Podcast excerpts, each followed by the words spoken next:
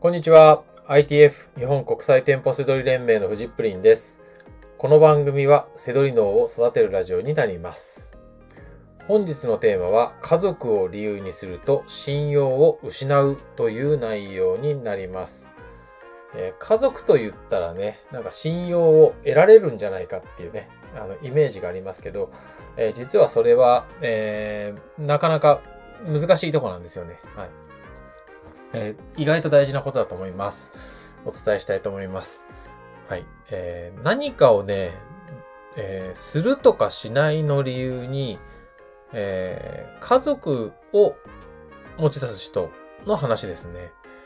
あのーよくあるじゃないですか。こう、まあ、えー会社員の頃とか、ね、例えば、終わっあのーこの後飲みに行こうよ。終わった後飲みに行こうよって時に、いやーなんか、神さんがちょっととか、いや、旦那がとかっていうのあるじゃないですか。まあそういった話ですね。今みたいなものはまだいいんですけど、えっ、と、大事な、重要なですね、決断の時に、えー家族を理由にする、今みたいなね、そういう人は信用されないっていう話ですね。まあ基本的にそのなんか家族を理由にするような人って、えーやらないし行動しないですよ。はい。だって、あの、決断する理由って、自分がやるかやらないかだけのことなんで、うん。なんか言い訳として、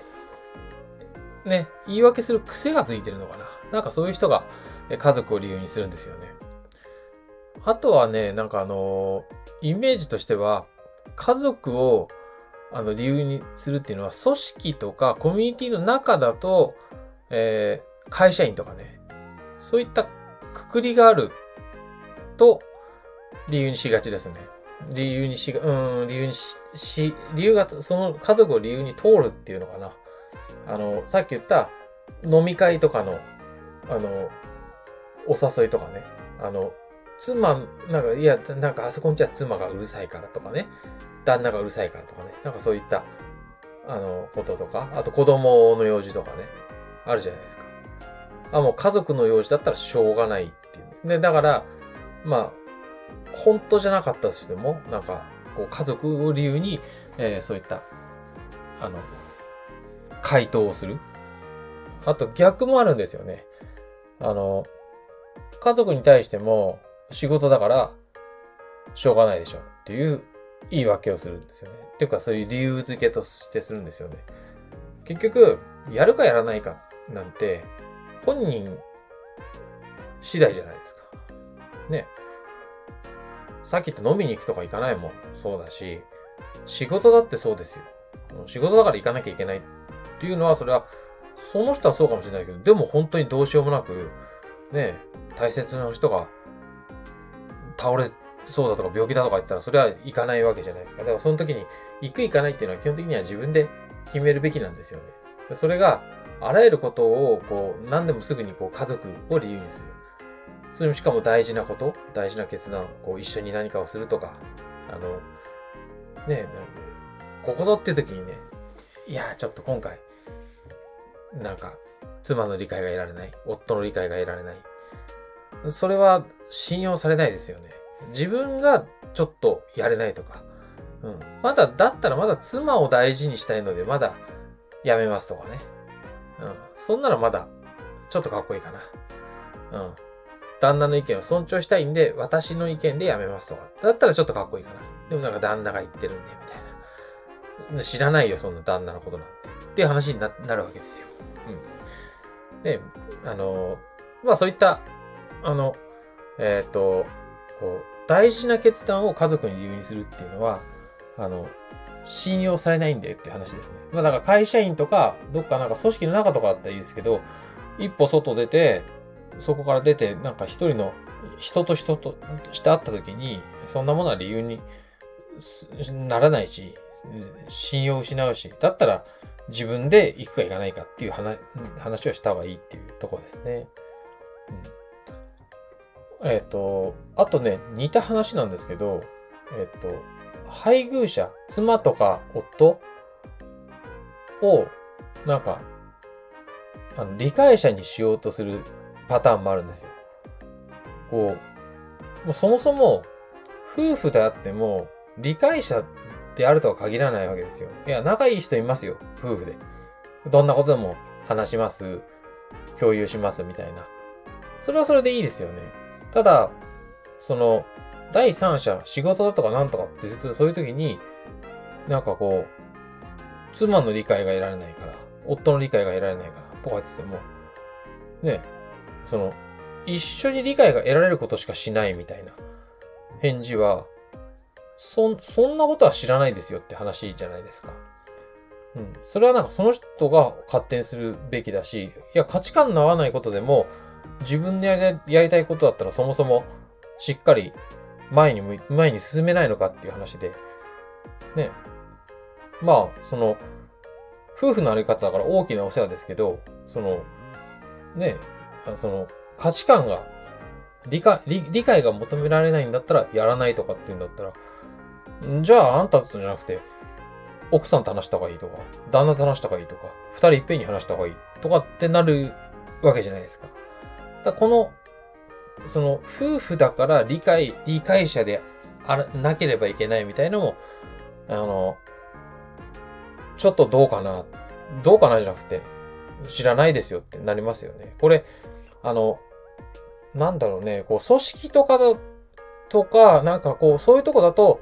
当たり前に行われてる会話ですけど、じゃあ、一人の人間としてビジネスとか、ね、ビジネスじゃなくてもいいですけどね。一人で、人としてどっか全然違うフィールドでなんか人と話そうって言った時に、うーんっていう感じになる話ですよね。これ大事ですよね。だから、セドリって一人でやるじゃないですか。じゃあ、セドリで関わった人とか、そういうとコミュニケーションするときにね、あの、仲いい人に、その、ね、理解してほしくて言うのはいいですけど、何か大事なよ、あの、決断を家族にする、その、なんか理解者であるべきように振る舞う、理解者じゃなきゃダメみたいに振る舞う、そこはね、ちょっと、うーんって、なんか信用失いますよっていう話ですね。うん。あと最後はね、こう家族のためになら何をしてもいいのかっていうのもありますよね。あの、えっ、ー、と、もうこれは、あの、例えば、お金が稼い、お金を稼いで家族のために、ね、そのために頑張る。お金稼いでね、家族にあの、家をさせるって頑張る。だけど、じゃあ、だったら何してもいいのかっていうのもあるわけじゃないですか。うん。まあ、例えばまあ、モラルで、モラル的に、法律違反はダメですけど、モラルでちょっとっていうようなこととか、なんか、こう、ね、人を騙すようなこととか、ね、法律では、は問題ないけど、ね、こう、かかった人はみんな不幸になるような、そんな、でも自分お金持ちになるみたいな、そういうんでも、意外とね、なんかその、いや、でも自分はもう家族のためにやってるんだ、みたいなのもあるんですよ。はい。まあちょっと背取りの業界とか、まあないことはないけど、まあ僕が見てきて、あの、まあマーケティングの方とかですけどね、なんかそういう業界とかではそういう言い方、伝え方する人もあったりとかして。うん。まあだから家族のためならじゃあ、ね、何そういうなんか、人に嫌われるようなこととか、人が嫌がるようなこととか、こう、まあ、恨ま、恨まれるようなこととかしていいのかって言ったら、それは、まあ、人それぞれね、価値観はいらあれですけど、あの、家族のせいではないですよね。どう、何をするかは自由だけど、自分がやったわけじゃないですか。でそう、正当化するために、こう、家族のためみたいなおかしいですよね。もうとにかくこう、家族とか、ね、身内のなんかそういうのって、こう、あので、言い訳にしやすいから、すぐ癖みたいに使う人っているんですよ。うん。